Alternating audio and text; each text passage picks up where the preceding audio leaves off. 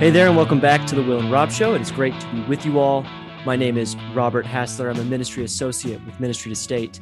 Here with me, as always, is my very good friend and colleague, uh, Will Stockdale, also ministry, ministry associate with Ministry to State. Will, how's everything going?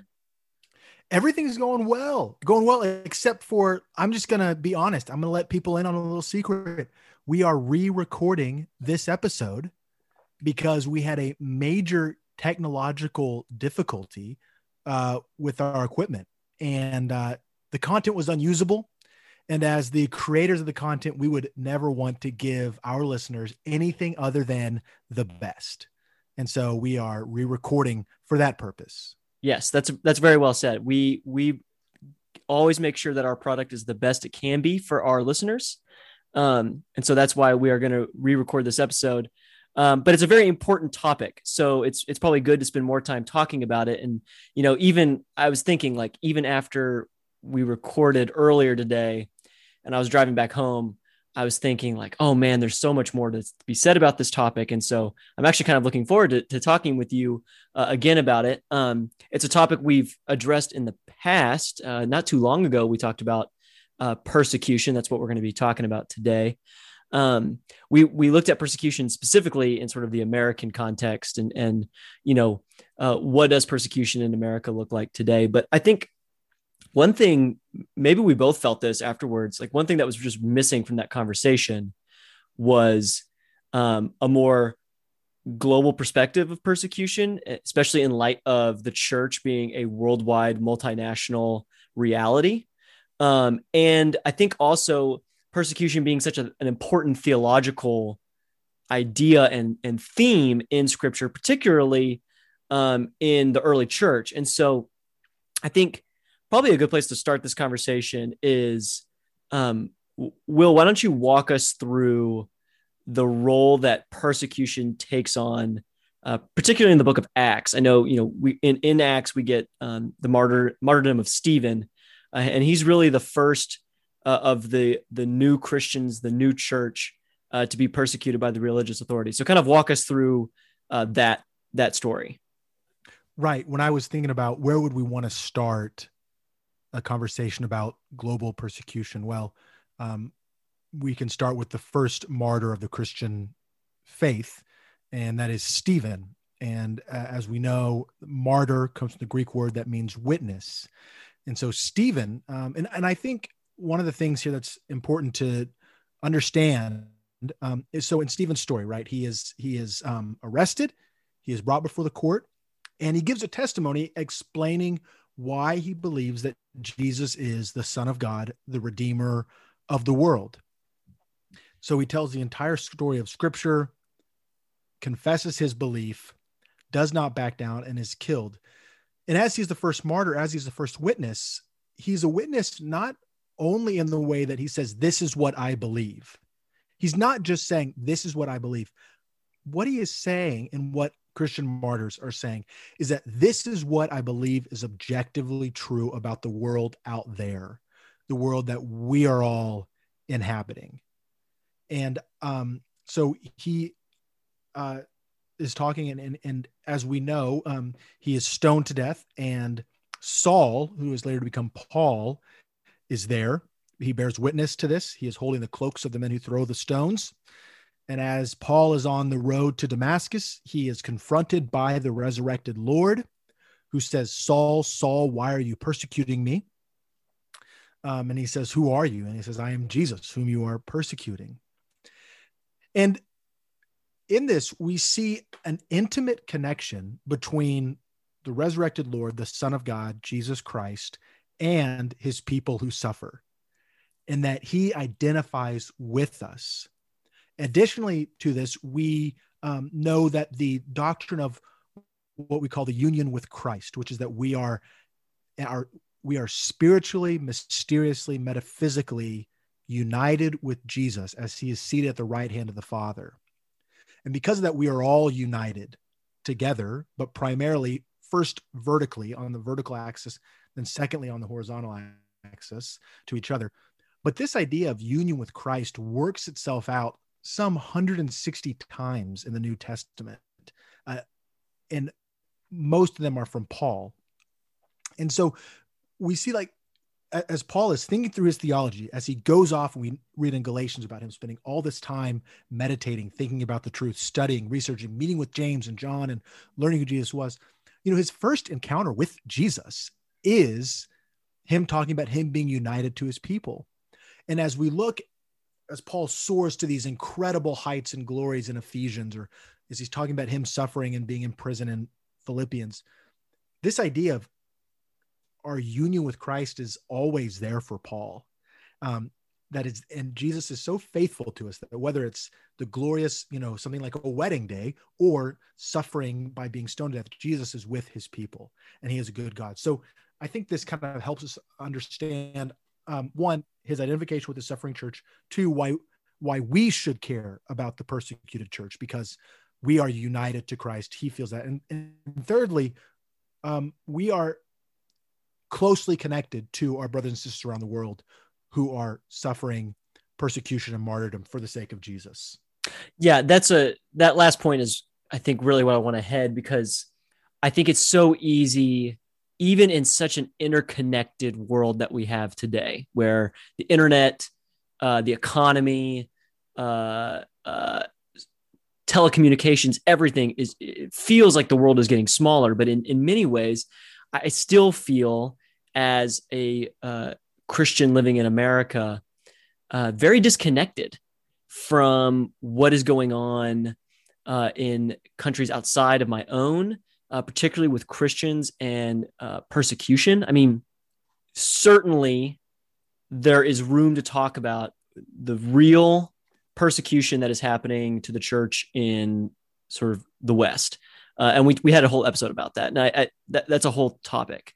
Um, but we should also seriously consider what is happening to our brothers and sisters across the globe because, like you said, we are so intimately connected them uh, and in a very uh, mysterious but altogether real way.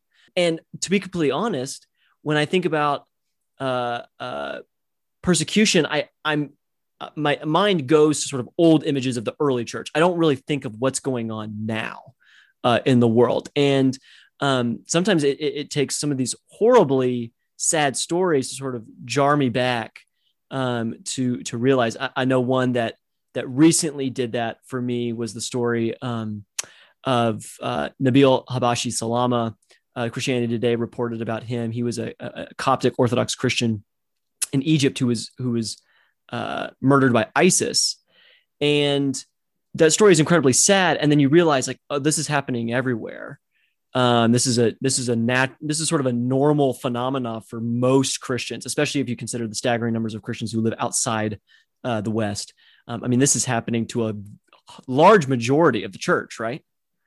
Right. There's a number I saw that one eighth of Christians live in an area where they are being persecuted actively for their faith. So it's 340 million Christians. It's one eighth of the total Christian population who are living in areas where it is unsafe to be a Christian. And um, you mentioned uh, that oftentimes we go back to maybe thinking about the Circus Maximus. Most people think that most Christians were mur- were martyred in the Colosseum. There was only like two Christians ever martyred in the Colosseum. Most of them were martyred in the Circus Maximus, but neither here nor there.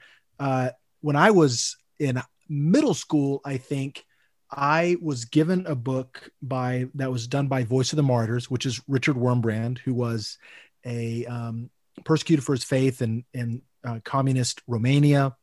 There's a story my friend told me about him where there the police come into this meeting hall and everyone's these men are seated and they start asking if you're in here and a Christian, please stand up. And he doesn't stand up. And his wife says, Why don't you stand up? And he says, Well, if I stand up, they'll take me to prison.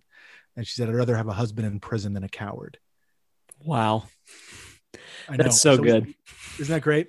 and so he stands up.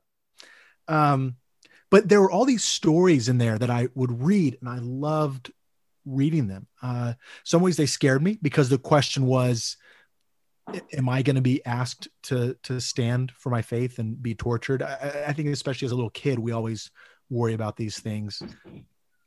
Um, and I think we should probably think about how we would respond now. But there was one story in particular that I just read over and over again about a soldier in Soviet Russia, who was found out of his faith and was forced to stand all night in the freezing snow uh, as as punishment or persecution for his faith. But these stories, to use a phrase we've used before, kind of pour liquid steel down our spines to encourage us in our faith and and how we are to follow Jesus as the saints who have gone before us demonstrate to us what it looks like to live faithfully.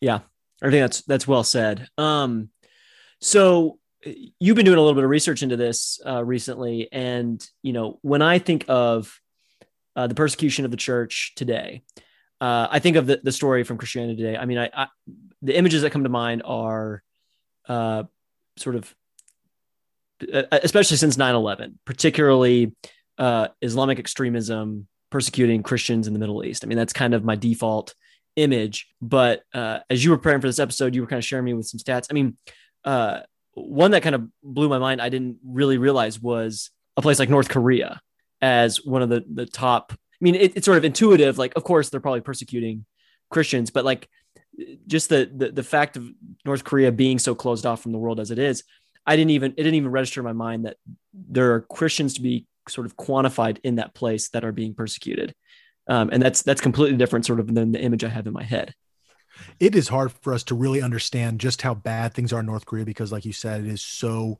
closed off and there it's all propaganda. It is impossible to know just how bad things are but we can pretty much safely assume what we know about north korea that it's it's worse than whatever than whatever we're being told by the way the information comes out. But yeah, I, I, was doing some research on this, and I'll tell you, just as a starter, um, I was just really inspired and encouraged, and my eyes would well up with tears as I read these stories and saw the smiling faces of, well, of of certain people. And I, you know, in a place like North Korea, you're not going to get pictures of Christians. They're not going to be able to show those, but in other areas they were, and it was so beautiful to see these men and women who are living so faithfully. But we're gonna what I want to do is like those three countries that we've talked about.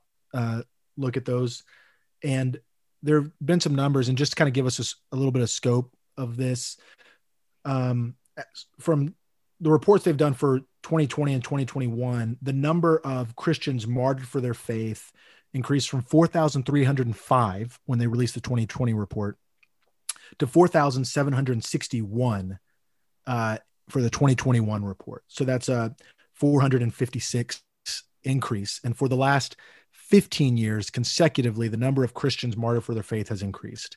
That number has only been going up. Um, we can look at that in a couple ways. Persecution is probably getting worse where there's more hostility.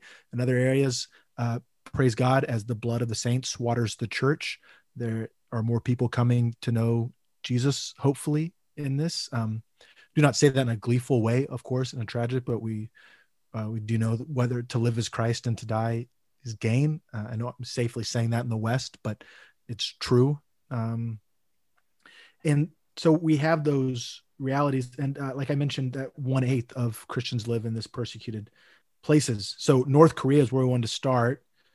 And there are an estimated 50 to 70,000 Christians who are in internment work camps mm. and which uh, Otto was it Otto uh, Warmbrand, who, the, the the American student who was held in one of those camps and came back basically brain dead and died. So we can imagine we we can't imagine, but we know that these are horrific places. The intensity of persecution in North Korea is so intense that Christians are not able to tell other Christians about their faith. And there are even stories of couples being married and both being Christians and neither knowing that the other is a believer. So That's the, incredible. Isn't that incredible? Like and think about how much joy you and I get, uh, how much life, how much iron sharpening iron challenge that we receive by being able to talk about what God is doing in our lives. And there's just no opportunity to do that with each other over, over in North Korea. Yeah. It, it, in perspective, when you think about the, the prospect of living the Christian life almost completely isolated in, in a sort of local sense, it's so daunting. And then you add the added pressure of living in in a dictatorship and complete tyranny as North Korea is. I mean, it's absolutely it, it, takes there's really no words to describe it at the end of the day. Right. Right. The next one is Afghanistan. And so you mentioned Muslim persecution. And the two big uh, um, persecutors of Christians, you will get uh, communist secularism that is persecuting the church, whether that's North Korea or places like China where persecution is happening. Or you do get militant Islam in places like Afghanistan. And next we'll look at Somalia, who are persecuting Christians. Those are going to be the largest places where persecution is happening. But like other Eastern countries, its culture is largely shame honor based. And this is a heavily Muslim majority cult- culture uh, country.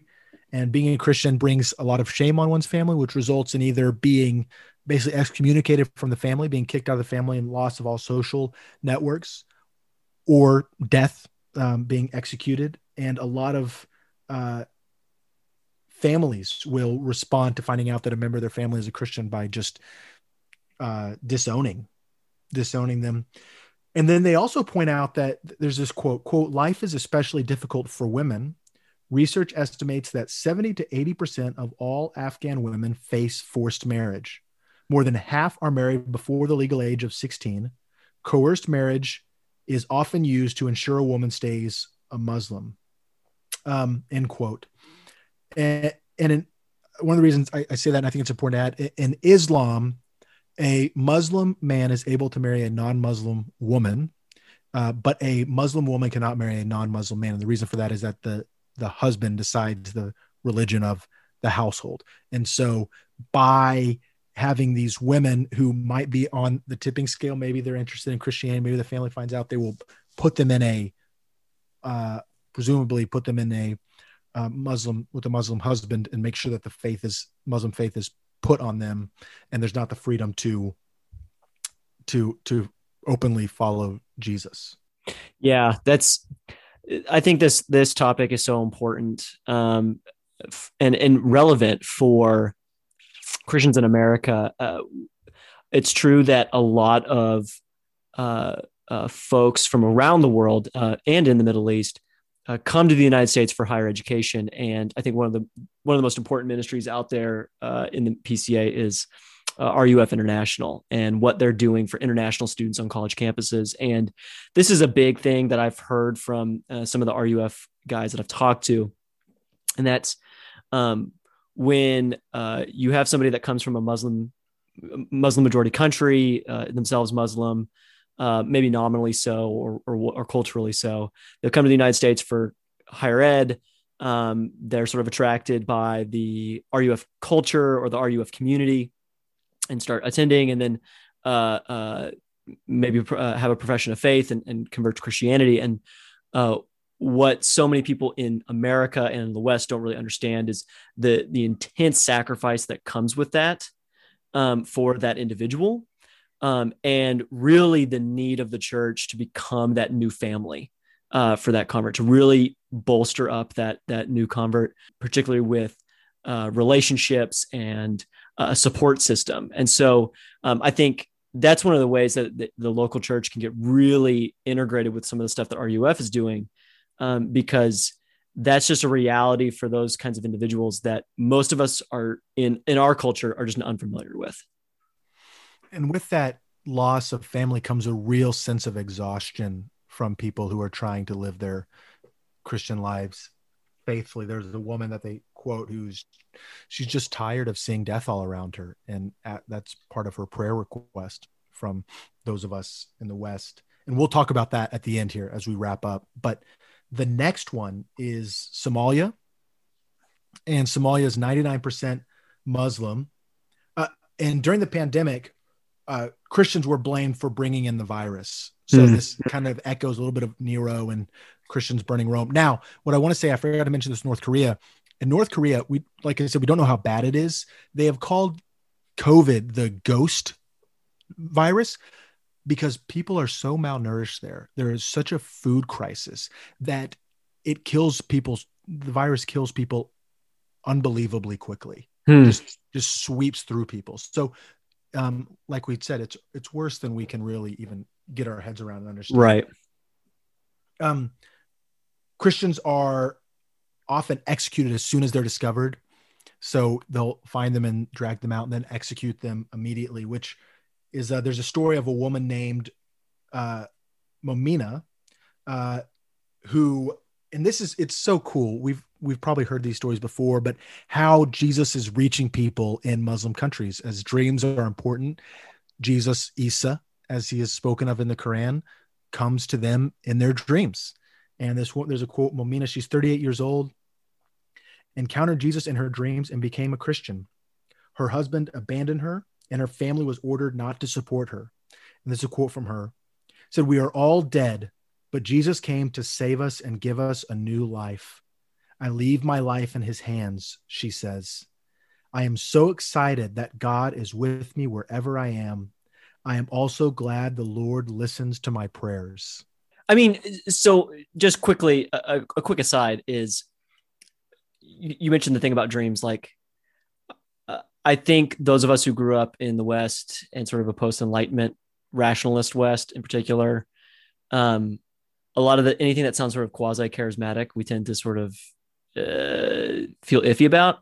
Um, but one thing I've always heard from missionaries uh, who've come back and talked to our churches is is the incredible and miraculous ways that the Lord is is revealing Himself to people uh, uh in uh, countries and uh, places around the world, and a big one of that is dreams. And uh, what's what's interesting is this sounds so bad of me, and I'm I'm guilty of it. So I need I need to repent of it. Is that I tend to think, okay, fine, but they're probably not very you know if, if that's true then maybe their theological or orthodoxy might be lacking and you know i don't know about that blah blah but you you just that quote right there i mean that, what is that but not like the purest form of faith i mean that is that's mere christianity uh, if i've ever heard it. Um, and so there is a need uh, for us to kind of step back from our own particular context and really really get a sense of what the lord is doing in the worldwide body of, of christ. Right. And as god is moving about and this woman has such a pure faith I, i'm making assumptions from extrapolating entirety for her life from this quote but uh, she mentions we're all dead and jesus came to give us new life i imagine that john 14 6 i am the way the truth and the life reads a little differently for her than it does for me mm-hmm. there's a depth of what we would in our seminary luxurious armchairs would call a hermeneutic. Right. Perhaps a, a more substantial hermeneutic of what new life actually means for the Christian based on where the Lord has her and what she is doing. For sure. Now, uh, I don't know if this is Somalia, but you told me a story about um, uh, a case where uh, there was a couple of sons who were uh, had their this is not to get too graphic, but you know we're talking about persecution, so it's going to happen. Um, but I think they had their their throat slit, but miraculously lived, um, and and sort of their testimony to yeah the scars and wounds of that. What was that story again? Well, the last thing we wanted to look at was Nigeria, and one thing we know about Nigeria is Boko Haram is present there, and Boko Haram has uh, the the fame the story that became very well known several years ago about the schoolgirls who were kidnapped by Boko Haram. Boko Haram has been attacking Christians. In fact, they will attack Christian villages and leave other villages, non Christian villages, alone.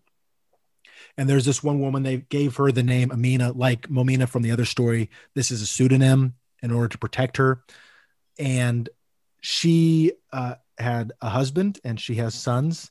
Well, Boko Haram comes into her village and pulls uh, her husband and sons out into the uh, courtyard area of the village and asks the husband if he is a Christian. And he says yes. And he refuses to recant. And so they execute him right there.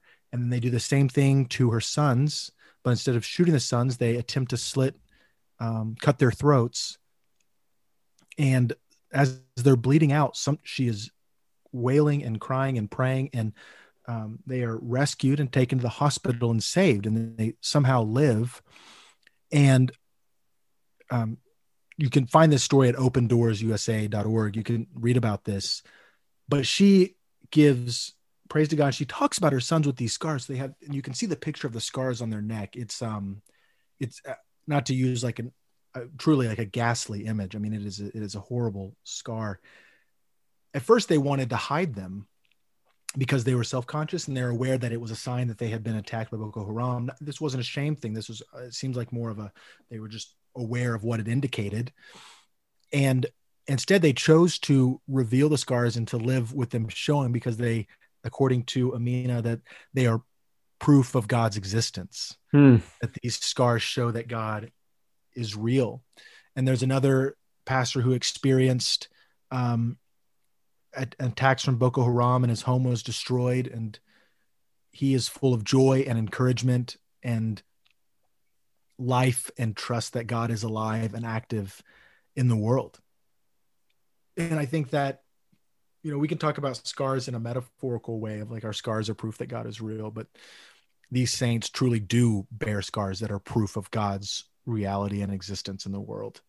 I mean, I think of the passage at the end of John uh, with doubting Thomas, and you know, the risen Lord is one who still has the marks of the crucifixion, and that is to you know demonstrate that the work has been accomplished, that re- that forgiveness uh, was, or that that atonement was really made for, and uh, I, I just that's that's kind of what comes to mind. And I think that there's a lot of you know overlap there and, and similarities in, in that in that sort of thinking about uh, the marks um, of persecution and and our unity with Christ. So, well, I was going to say, I, think in light of in line with that is the um, truth that faithfulness is the greatest apologetic. Hmm. So, faithful living unto Jesus is the greatest form of apologetics, and these stories are meant to are used by God to encourage our faith, to strengthen our faith,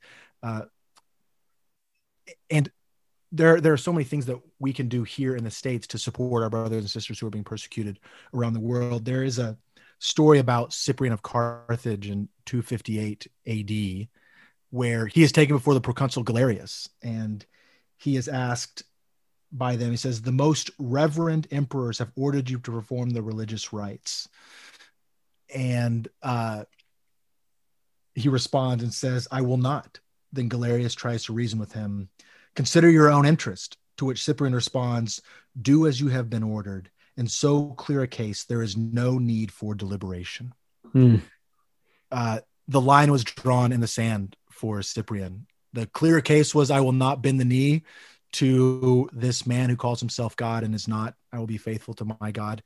And he ends up being executed. And his faith was so strong that as he was going to the execution block, he wanted to tie his own blindfold around his eyes, but he couldn't because his hands were shaking. And so he has to have someone else do it for him.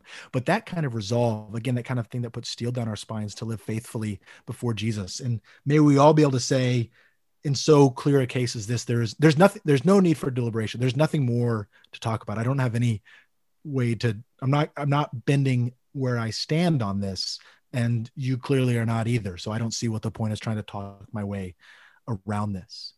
But as we think about these stories, whether you know it's from Somalia or Boko, Nigeria or North Korea or China, uh, Afghanistan, these saints who are facing persecution, their biggest request, their number one request constantly is prayer.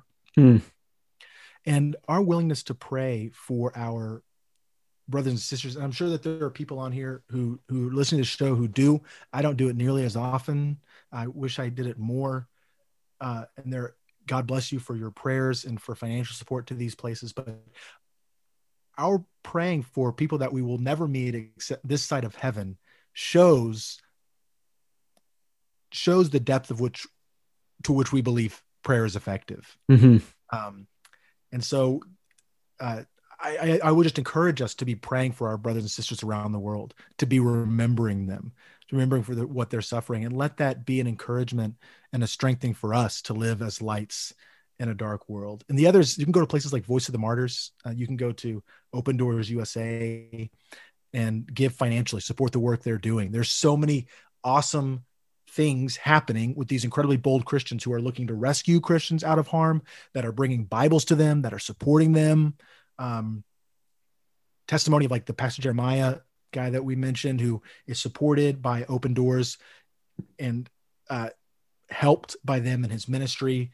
And um, it's going to be exciting one day to get to heaven and get to hear their stories in person. For sure. Yeah, that's that's kind of where I wanted to leave this because um, it's it, it, I sort of get this picture of sitting around sort of the the the festival table and and feasting and you know doing what we always do at meals which is sharing stories and sort of hearing the great you know victories of the faith. And i think that that's just something you know i, I get that picture sort of in hebrews a little bit and I, i'm excited to um, experience that uh, in, in, the new kingdom as well the new kingdoms and the new heavens as well. So um, well great. I, I th- that was awesome. Thank you for sharing those resources for us. Um, as always uh, you can follow us on twitter. I'm at rd hassler will is at stockdale will. Um, make sure to visit ministrytostate.org and with that we'll see you guys again next week